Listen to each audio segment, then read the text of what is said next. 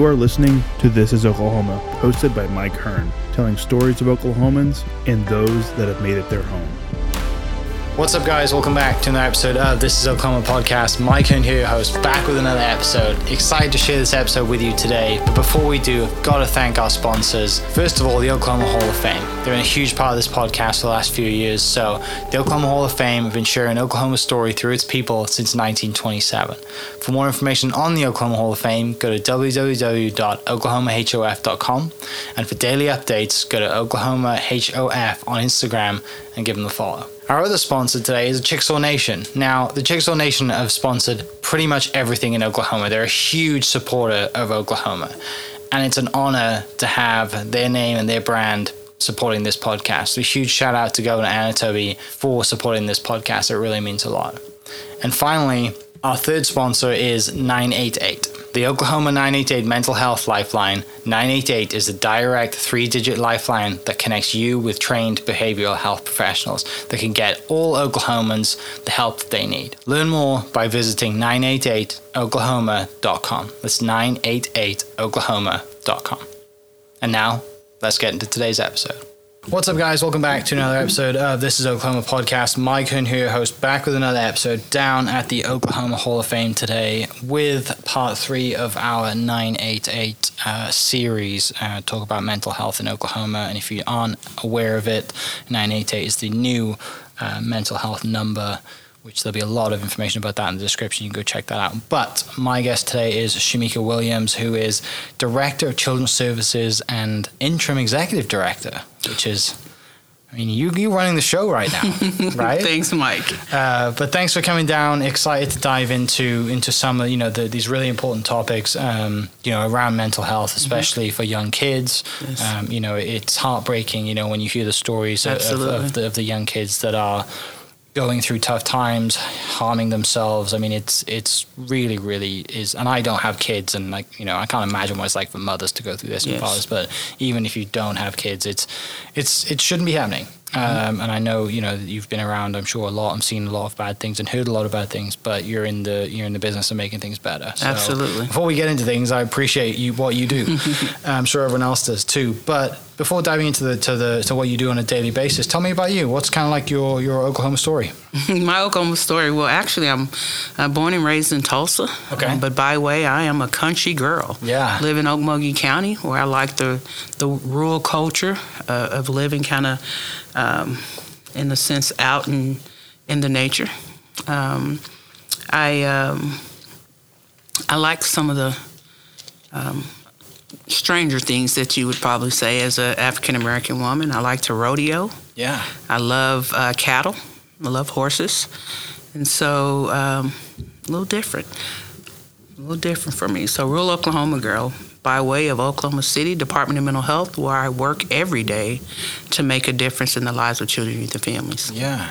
So Okmulgee and with the rodeo scene out there. Mm-hmm. There's a bit of a rodeo scene out there. I have, a, I have friends of mine who like love the rodeo uh-huh. photography uh-huh. side of things mm-hmm. and, the, and like the, the content side of things, and they're always kind of out there or in that mm-hmm. area, and, and even you know kind of just anyway that sort of region it's big right yes, and, and yes. you know it, it's not uncommon to see people kind of trotting down the road on, on, on horseback which right. for me coming from the uk is like that's this is you know you that's America right there, right? Yeah. You don't generally see that, but that is America. And actually, yeah. Okmulgee has one of the largest African American rodeos um, in the okay. state of Oklahoma, and even probably larger than most other states. Yeah, yeah, yeah. Yeah, so it's pretty interesting. What got you into that stuff kind of as a young age? Well, actually, I grew up in a, um, a rodeo family. My grandfather, uncles, mm-hmm. and cousins, they all raised livestock. And so growing up in that type of family is just one of those things you just kind of follow suit. Yeah, yeah. Do you, do you get? Do you still have time to jump on the horse and go out now? Absolutely not. No, you miss it. I'm running around the state of Oklahoma trying to save lives. So yeah. I don't have a lot of time to, to ride horses anymore. But I do get an opportunity to raise uh, cattle. So I love okay. to look out and um, take a look at my girls and and my boys, and um, I call them my kids, and so Yeah, yeah, yeah. get to raise cattle. So I really enjoy that. Yeah. So so you as for a hobby, you work a lot hard. You work really hard for a hobby too, right? yes. When I'm home, I work extremely hard. And now that we're in the crux of close to winter, so it's going to even be a little harder. Oh yeah, that- those mornings are not fun not, right now. Not at all. no. Well, yeah, that's uh, you're right. Like the, when people meet you, they probably think that that's the last thing they're going to hear you the- say, right? Absolutely. That is the very last thing that they hear me say.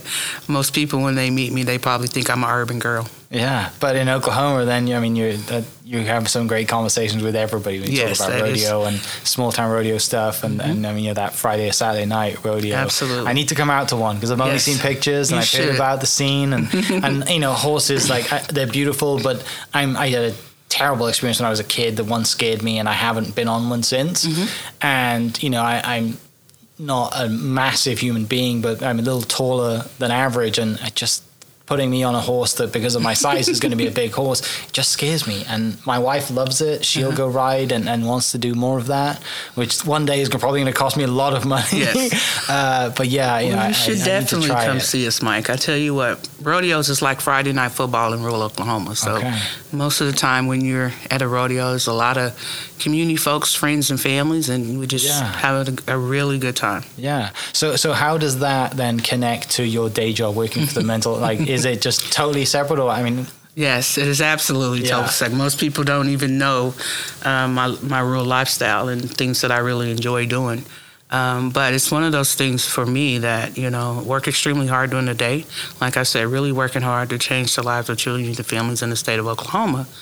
But still, yet I can depress at night, being out in the rural spaces and places, and uh, it's just you know it's it's really not. I don't consider my home life hard. It's it's pretty relaxing. Yeah. Nature is pretty relaxing. So yeah, gets you out of that office mentality Absolutely. of making phone calls and all and you're just out Mhm. in the clear air, just you and, and cattle and horses Yes. and just you know it might not be just you, just you and the animals and you That's need a lot of time to think, right? That's it. That, that is one thing I do miss about home is like just fresh air and Mm-hmm. you know and I've never been a big nature person I play golf so fresh air on a golf course is my Is my good thing. version of nature uh, but yeah it's uh, it, it it does great things for us doesn't it just to get out and you know obviously sunlight does great things for us too but just getting outside absolutely. you know is, is very important and during I think you know being locked down or whatever the the situation we've been going through the last couple of years I think it's even more important now to just Mm-hmm. Yes. go outside and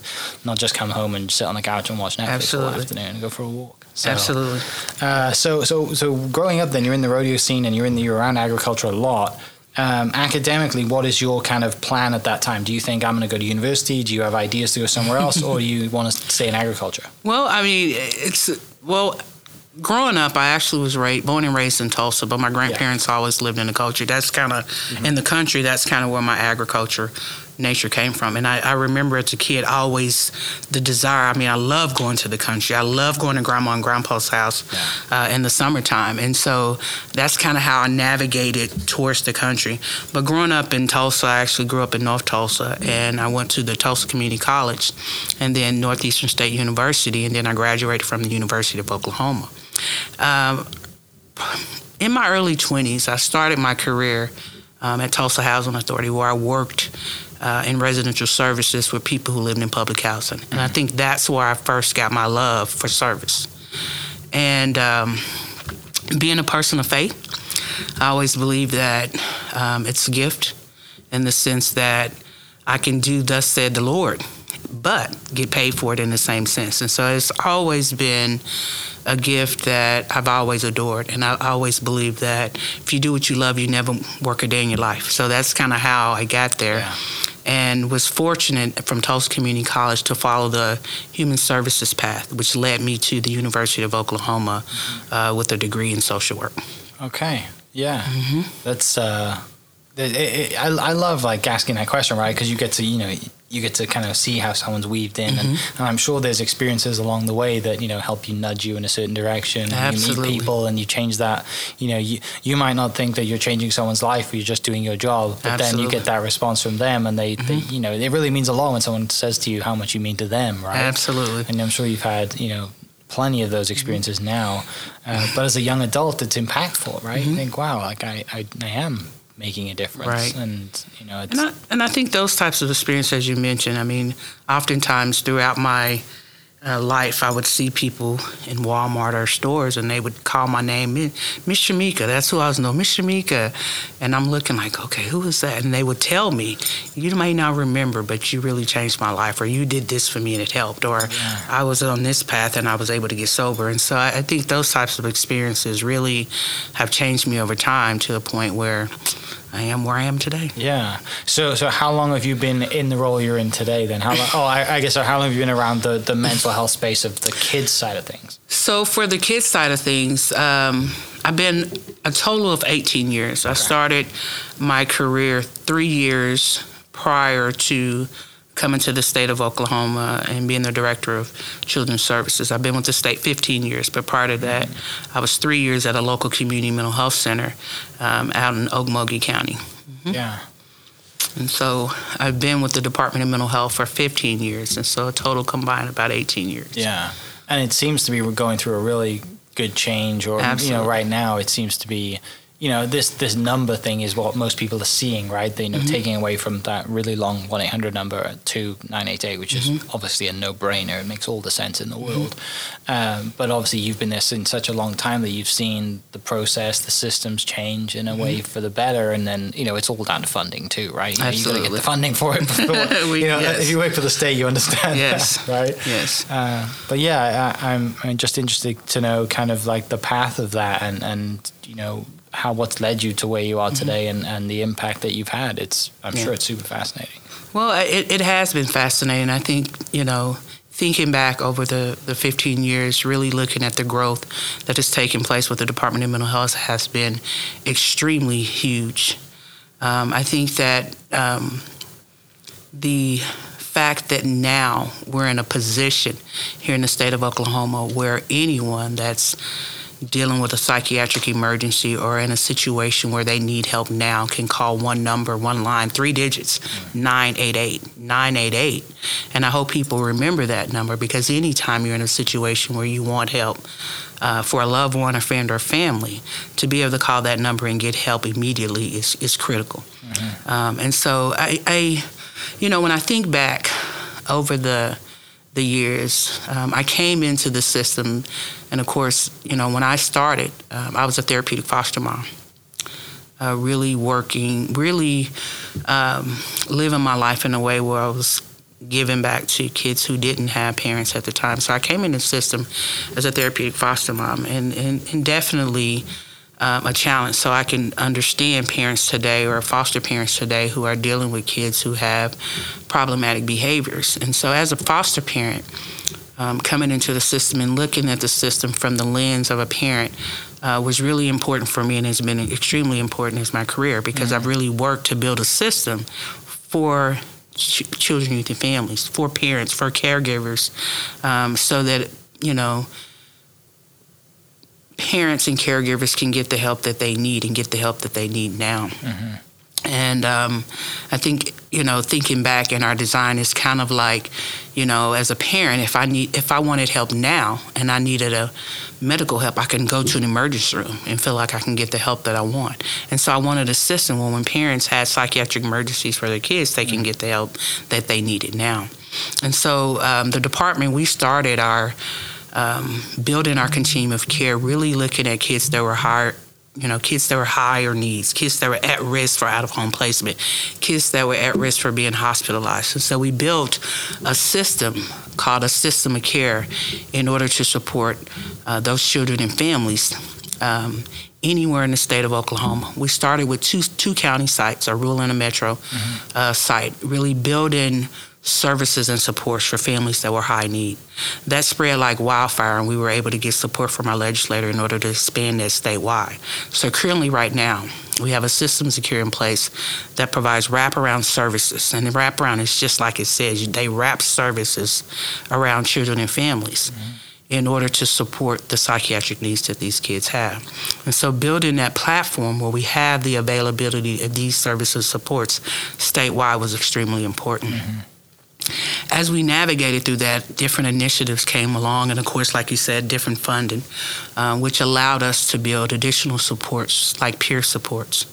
Um, peer supports are services that speak to the caregiver and a parent in a way mm-hmm. when they're going through different challenges. They have somebody who has had those types of experience and can speak to that. Um, and I think those are extremely important because there's nothing like being in a situation where you don't have the resources, the support that you need in order to address an issue that's really going on with your with your young person or your child or your kid.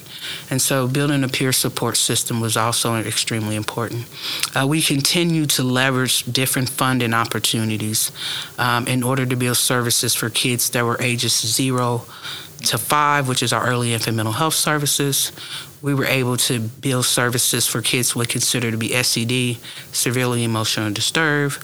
Services for kids that were 16 to 25 that were, you know, maybe had diagnosable mental illness, that was having challenges with transitioning in life and transitioning to adulthood. We were fortunate to build services that were services that supports not only schools but kids that were having problems in school systems, as well as um, really leveraging opportunities to partner with agencies like the Office of Juvenile Affairs and the Department of Mental Health, I'm sorry, the Department of Human Services.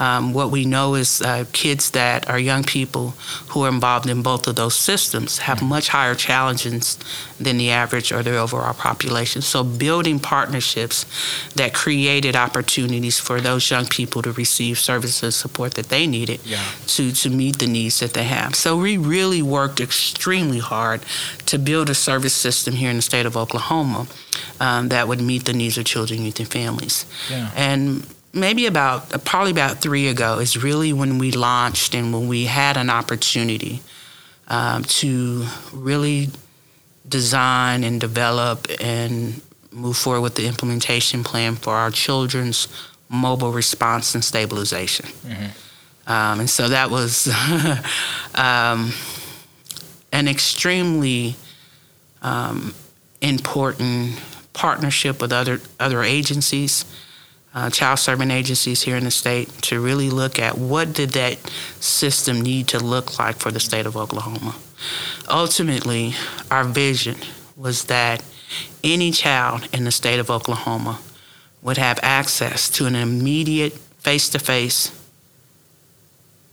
um, response from a mental health professional who is able to work with the child and the family in order to begin and move in a direction to address their behavioral health needs, to begin to dissolve or decrease the symptoms of the crisis in order to move the family in a position of stability and stabilization. So that's kind of how this all started. And so this was not something that we started a couple years ago. This has been a, a journey that we've been on. And I think our our vision was on the end result. We want to be able to meet the needs of Oklahomans. We want to be able to, first and foremost, a crisis system is designed to save lives. Um, and so that was really an important part. But we needed the support system, the foundation in place to be able to do that. And so today, we're in a critical, unique, and the, probably the best um, thing that has happened in a long time is this 988. Now they don't have to remember a 1 800 number. Now it doesn't matter if your young person is living with grandma and grandpa or if they're staying with Aunt Mary down the street or they're way, you know, of course it takes about four hours to drive across the state of Oklahoma, yeah. unlike some of these small states. But if they're in, in a family member's house, um, we all know the, we, we will all know the number, 988. And so, you know, we don't have to remember this long 1 800 number. So that is, I mean, that is that is exciting. Yeah, that is exciting. Well, and to that point too, like you know, with with the kind of like your your ties to the rural community through your grandparents and going to that, there's a lot of you know, I think Carrie was on previous podcast talked about it too because she was part of the rural, and that was kind of where she did her thing. Was the kind of stigma is bigger in rural communities, right? Because the town the towns are smaller. Everyone knows everybody, you know, and you don't really want to have a, a wide open space in a you know at a you know at a strip mall or whatever Absolutely. that's for mental health because everyone can see you going. Everyone knows what car you drive. That is You true. know, and then people start gossiping. It gets worse, right? Mm-hmm. And that sadly that works against anyone. But now you can discreetly call this number. Have a conversation and then meet face to face, and and also back to the kids side of things. You know, if someone's a parent, right? It's it's very hard if without this system in place to try and deal. You know, if, if you've got multiple kids and you've got a job and you you know you might be stressed about work or whatever it is, Mm-hmm. and then you come home to a kid who you don't really you're not a professional at this thing. You don't know how to deal with this. You know, you can't just throw him some pills or here's some pills and like knock him out for a little bit. You can now like so. I'm no doubt you've saved some marriages too. Absolutely, know? absolutely. Marriages, friendships, and relationships. Yeah. Because I think that you know we hear from parents about the challenges of raising a child who has a a mental illness, and so uh, again, we hear those stories time and time again. But to to have partners out there and people out there, professionals out there that are willing to work alongside those parents and help them to gain not just the knowledge but the skills to be able to address that, and for them to know that that's what we're here for. We're Yeah. here to, to help and support them. Well, and the other thing I just kind of came to mind too is that now that you have a legit, proper, really cool foundation and a system in place, it makes people want to come to work every day, mm-hmm. right? Because I'm sure there's been times, you know, over the, the, the period that you've been in this in this area, is you might feel like you're banging your head against the wall, mm-hmm. right? You're like, I'm working so hard, but I'm not getting through to people. Yes. But now, because that foundation is there, you know that every day you come to work, you're making a difference, right? And that goes such a long way through everyone in your team knows that, you know. And then you, you collectively work harder, and more you're more you know enthusiastic about coming to work, and you know you're, you get into the you cle- you know when, when people work for the state, they don't work at the state for a, to make a, to be a millionaire, right? they do it. They do it to make a difference, And- Absolutely. And, so when that when that difference is is not there, then they might go do somewhere Mm-hmm. else. But I'm sure you've seen also probably you know employee retention has gone up as well because you guys are doing it the right way. And Right. you know uh, to be a resource to someone, especially a kid that says, "Hey, you it doesn't matter where you are in the state. Like we can have a face to face conversation with someone who's trained for this." Yes, yes. And I think that's a, um, a really important thing to mention. Most people who come to work and do this type of work, they're here because their heart is in it. These people care. Um, these people um, are not necessarily, well, I guess we all have to do it because we got to pay the bills. Well, sure. but Yeah. I think the most important thing is they, they care about the population, they care about the people we serve. And I think the, the, the what makes the difference for those of us that work on the front line and those of us who work to help people or to make people's lives better every day, what makes a difference in this is the access. And what I mean the access is oftentimes when you're in rural spaces, when you're in communities, you don't necessarily know who to call. Right. And this kind of really creates an opportunity of access because if you call this number, and say for instance you call this number and you know and you need help because what we have to understand is what I consider to be a crisis for me as a parent may look different from parent to parent. And if I feel like I'm in crisis and I call this 988 number, I know that that number will give me access to what it is that I need. Give me access to the support, the resources, the treatment provider, the trained person that's going to walk me through the process. And so, for me as the director, that is that's a huge win for us in the state of Oklahoma. A huge win. Well, and the other thing too is, you know, some people might, you know, if they're unaware of this this uh, this foundation, unaware of this service, anytime you mention something medical, they think, oh, it's going to be expensive, right? Like medical stuff is not cheap out here, Mm-hmm. Right, it's not at all you know, it's not cheap anyway. Uh, but when you talk about the state service and you know it, it's being provided like that, you know, there's no reason not to call. There's no reason right? not to call. Just making sure that they know what that number is. Absolutely. We won't send you a bill. Yeah, mm-hmm. and be there. And so, so for people listening, then who generally like, how does that process work? If, if for example, someone is has you know a kid and, and they're having a bit of a, you know not, not doing very well, having they have a situation, you get a phone call. Mm-hmm. You go out there. What's the process of, of taking you know So- through that and how that works out with the families? Yeah. So the, the the first thing is really making a call. When a parent decides that they need help, they make the call, or a caregiver or whoever, they make the call. There's going to be a live person that comes on. This person is live, skilled, has mental health expertise to get some specific information about what's really going on. Give me give me an idea of what's going on, and they're going to ask questions. All right, do, you know, do you want someone to come out now? Does this, you know, do, would you like a face to face now? Uh, would you like to set an appointment? What what is your preference? Um, and I like to to you know, it's kind of like someone to talk to from a parent's perspective. This is what I'm dealing with, and this is how I want it to be handled in a sense.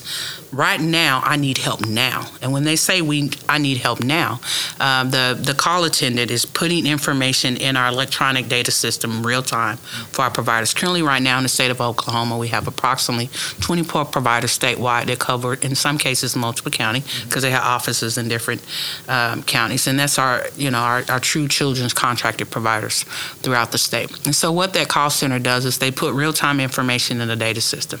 And so when they connect to the actual provider who's responsible for the uh, the response, that provider comes in real time. They do what we call a warm handoff and connect the actual um, caller to the actual response team and give them an opportunity to, to exchange information, maybe a little bit more detail. We look at information such as safety. Are there any dogs in the home? Are there any weapons? Um, is there things that we need to be concerned about? What is the problematic behavior? Are we looking at a suicide? Um, so they get information from the actual call center. I mean, the person who's calling. The actual provider that's responding will have this information, and before the actual call center completely transitions that call that asks the actual caller is it okay if I drop? Do you have the information about the, the agency that's going to be responding? Um, is there any additional information that we need from you that will be helpful in this response? Our expectation is that our, our um, mobile response teams are face to face with the child and family within one hour. Being rural Oklahoma, sometimes yeah. it takes anywhere, um, it can take up to an hour. Um, in most cases, the parents are not available at that time because you, what you have to understand, sometimes parents call in crisis and they're at work and something happened the night before and they just didn't know how to handle it. But to them, it is a crisis. And so oftentimes we'll do what we call defer, where we actually will see the child and family within 24 hours. But our immediate response is to get to that child and family within one hour. Yeah. So the actual professional, mental health professional, goes out and meet the child and family in the home in order to begin to assess and determine what's taking place and how do we get this resolved. Mm-hmm. Um, ultimately, our goal is to keep the family family stable at home in the community to the best that we can.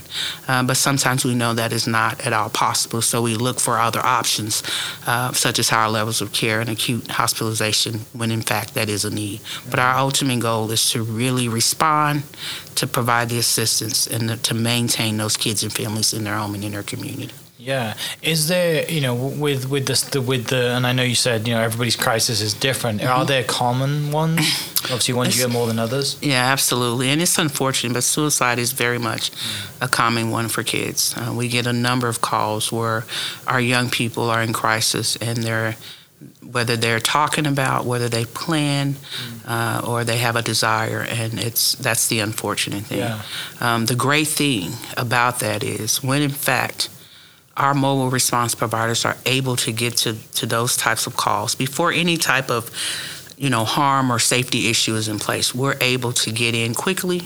We're able to diffuse. We're able to assist the young people uh, and keep them stable um, um, in their community or sometimes get them to higher levels where they can get the help that they need. Yeah. Is there is there a main kind of cause? Is it social media based? Is it kind of schools? Like is there cuz that, that's the tough thing, right? Is when mm-hmm. all, you know, kids are getting younger and younger with access to social media and all these platforms and you know, as you know, most parents with people listening, like, yeah, there's multiple times I've just mm-hmm. given my kid my phone to do whatever because to keep him happy or whatever mm-hmm. it is. Like, Absolutely. I'm not saying that's a bad thing, but there are, you know, sadly, there are bad people out there, and there are people who have access, mm-hmm. you know, through social media to yes. kids who are very yes. young and very, you know, minds are a lot more moldable when mm-hmm. you're mm-hmm. seven years old than you are if you're 17, right? Absolutely. Um, I'm just curious to see if that, with the rise in technology and then kids getting younger being on technology, is there a kind of correlation with that or not? Well, Mike, that's the tough one because we see a range of things. I mean, yeah. depending on the age group, I think that when we look at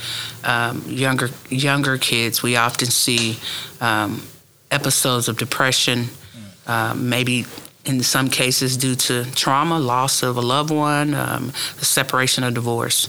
Um, I think that as we get older into the teens, peers become a major factor. We see things like bullying, we see other things, you know, mm. and other things that take place. And as kids get um, on up in, into age, uh, it's really that transition to adulthood and how you know life gets a little tougher. You know, COVID was a huge thing for our young people. Um, we've seen an, an, increase in calls once um, COVID started to kids started to go back to school, and the isolation of not being able to touch, hug, or, or connect with your friends in the same way was definitely a tough thing for a tough thing for for some of our young people. So we, we definitely see um, a range in reference to kids zero up to the age of 25, yeah. uh, but um, for the most part, it's just really severe areas of depression um, that has existed for yeah. some time, and so. Are there any kind of general action items that you kind of tell that are more common to tell parents and other people that you know to deal with stuff like this or is it just very case based you know when it when it comes to mental health i think that that oftentimes uh, when parents start seeing their young people start to isolate when we start seeing grades start to drop mm-hmm. uh, when we see situations where um, their mood and their affect may be changing uh, oftentimes uh, parents kind of um, you know, right now, in you know, in our state, we are a big state where, um, you know, legalization of marijuana is huge, and oftentimes yeah. our young people get a hold of some of those things. So when you begin to notice any changes mm. um, that you know maybe exist for for quite some time, or say for instance you're aware of an experience where your kid has had a traumatic loss or been been in some incident uh, of trauma. I think that those are things to be aware of, and and it's like anything else. You know, when you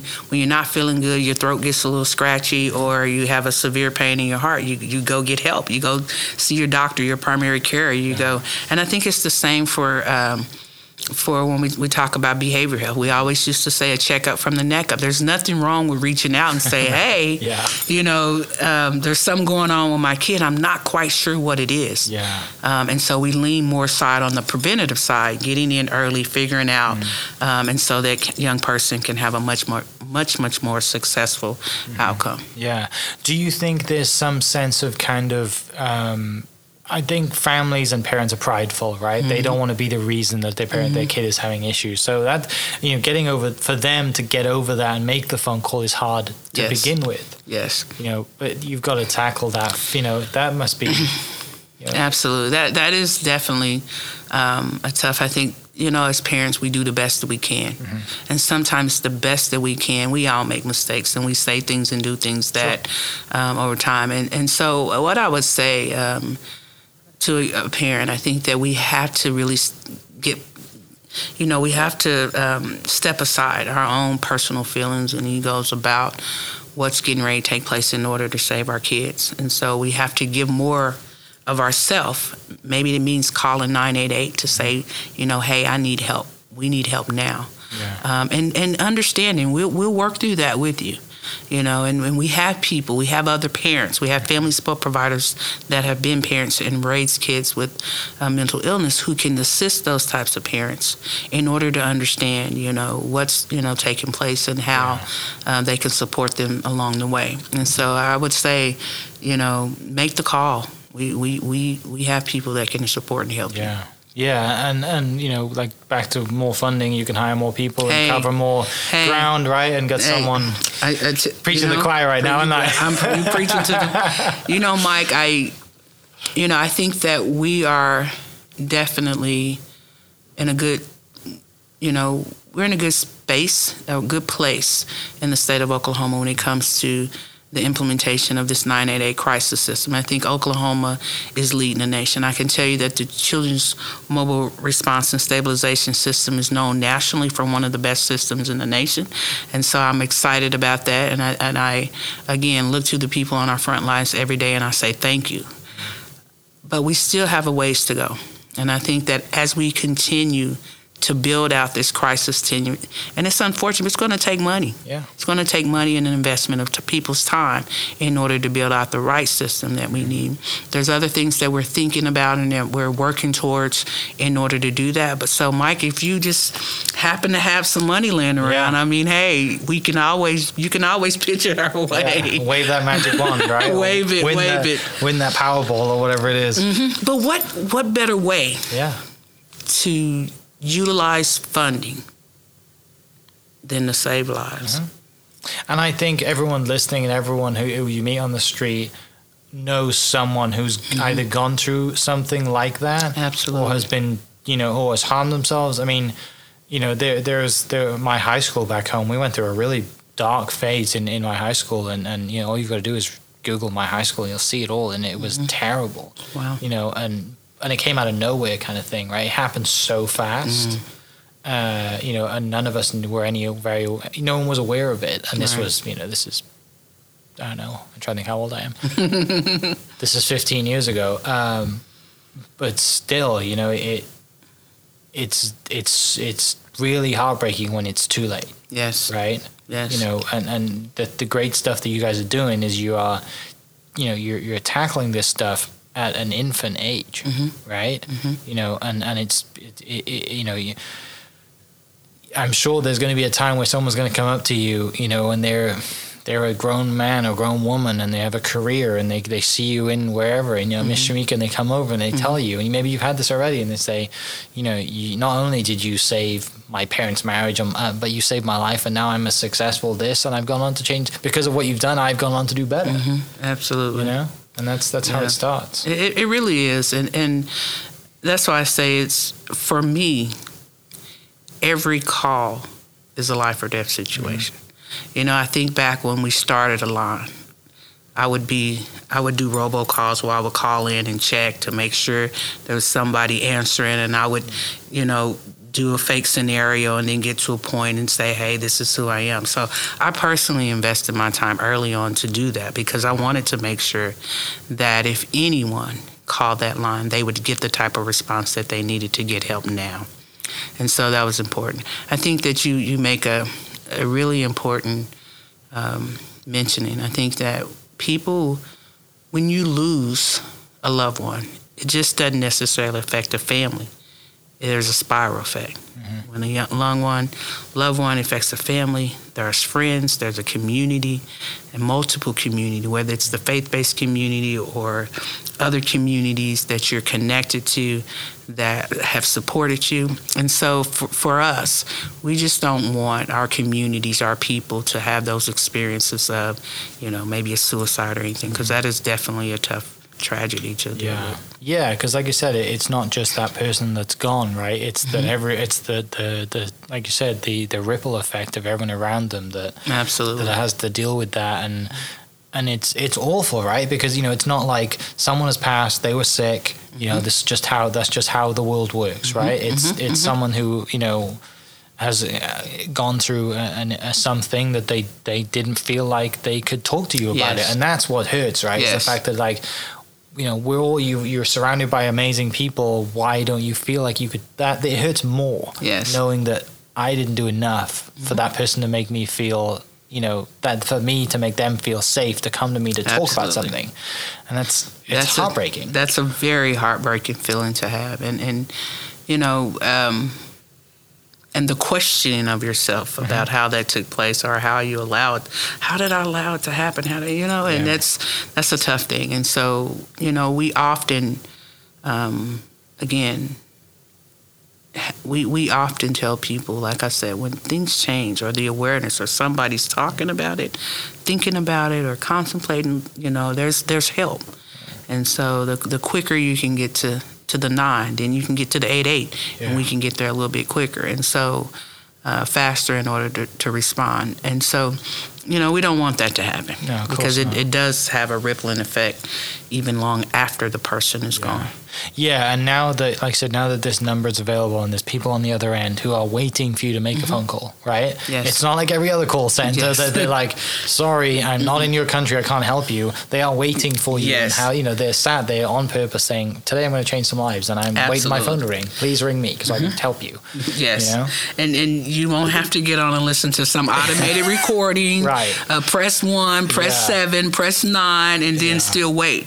Yeah. You know, our, our 988 call center are they're pretty they're pretty quick. Yeah. You call, they answer, and so. Um, and that's really important because Mm-hmm. oftentimes, I mean, think about how many times you've hung up on a recording because you're trying to pay a, Oh, yeah. a, a bill or you're trying to get to. It's Right. pretty tough. So Yeah, it, it's it's the last thing people want to do is make that phone call, Right, right? if you're in crisis. To, to, yeah, but if like I said, if you're in crisis, then this is the easiest way for you to get help. Mm-hmm. Yes. It's very discreet. No one else has to know in your family. No one in your immediate circle has to know. You make that phone call, Right. and someone can come meet you. absolutely. And someone comes out. They're not going to come out, you know, dressed like a police officer, right? Not at They're all. coming out in plain clothes. You might they might just see you having a coffee with somebody. Yes, absolutely. You know, Our response discreet. teams are um, mental health professionals who uh, will not come out in uniform. They'll come out in um, regular civilian clothes in a way uh, where they're extending their hand to help. That's Yeah. what they're trying to do. Well, I want to thank you for everything you do. Uh, thank you for the care that you take in and the pride you take in your job. You know, just by telling telling us that you know you're you you are you pretend to be someone else and to make those phone calls to, to, to you know to make sure that your team is doing the right job. Um, you know that, that that says a lot. But also, you know, it, it's not like you've just kind of been doing this for six months. Like you have been you spend your life doing this. Yes. It says a lot about who you are and the impact that you want to have. Um, so I want to thank you for coming down. Uh, for people listening, I'll put the link, you know, to the website. But the main thing, it's just that number, you know. Yes, absolutely. 988. Yeah. We can't Uh, say it enough. yeah. 988. 988 save lives. and you'll see it everywhere. It's on bus stops. Mm-hmm. It's on social media. You know, it's um, it's it's it's so simple. It's just a number, and Mm-hmm. you know, it's not just. It, you know, like I said, if you're a parent, you know, don't feel bad about making this number, right? You know, you're going to help you and your situation and, and the lives around you too. So uh, I want to thank you for coming down. I really appreciate it. And I do hope that you spend more time on a horse and going to rodeos. And uh, now that I have, you know, your contact information, I'm going to, I'm going to hit you up when there's, when these, when these rodeos start again, because I need to come down and see this stuff. Absolutely. So, Come on so down. I will definitely do that. Well, Thank you so much. I appreciate it. For everyone listening, I'll post the link to the website in the description. But just remember, it's just a number 988, and we will catch you next episode. Cheers. Hope you guys enjoyed that great episode. Thank you so much for listening. As always, huge shout out to our sponsors, the Oklahoma Hall of Fame, sharing Oklahoma story through its people since 1927. For more information on the Oklahoma Hall of Fame, go to www.oklahomahof.com and follow them on Instagram for daily updates at OklahomaHOF. Our other sponsor, the Chickasaw Nation, amazing sponsor. They do amazing things for the state and they're always sponsoring something in Oklahoma. They're a huge supporter of Oklahoma, and without their support, we wouldn't be able to do what we do. And finally, our third sponsor for today, the Oklahoma 988 Mental Health Lifeline. 988 is the direct three digit lifeline that connects you with the trained behavioral health professionals that can get all Oklahomans the help that they need. Learn more by visiting 988oklahoma.com. It's 988oklahoma.com. Thank you for listening. Thank you for listening. We are inspired by those around us and hope that you are too. Make sure you subscribe to this podcast on your favorite podcast platform and leave us a review so we can keep telling your stories. For more great Oklahoma content, follow This is Oklahoma on Facebook and Instagram.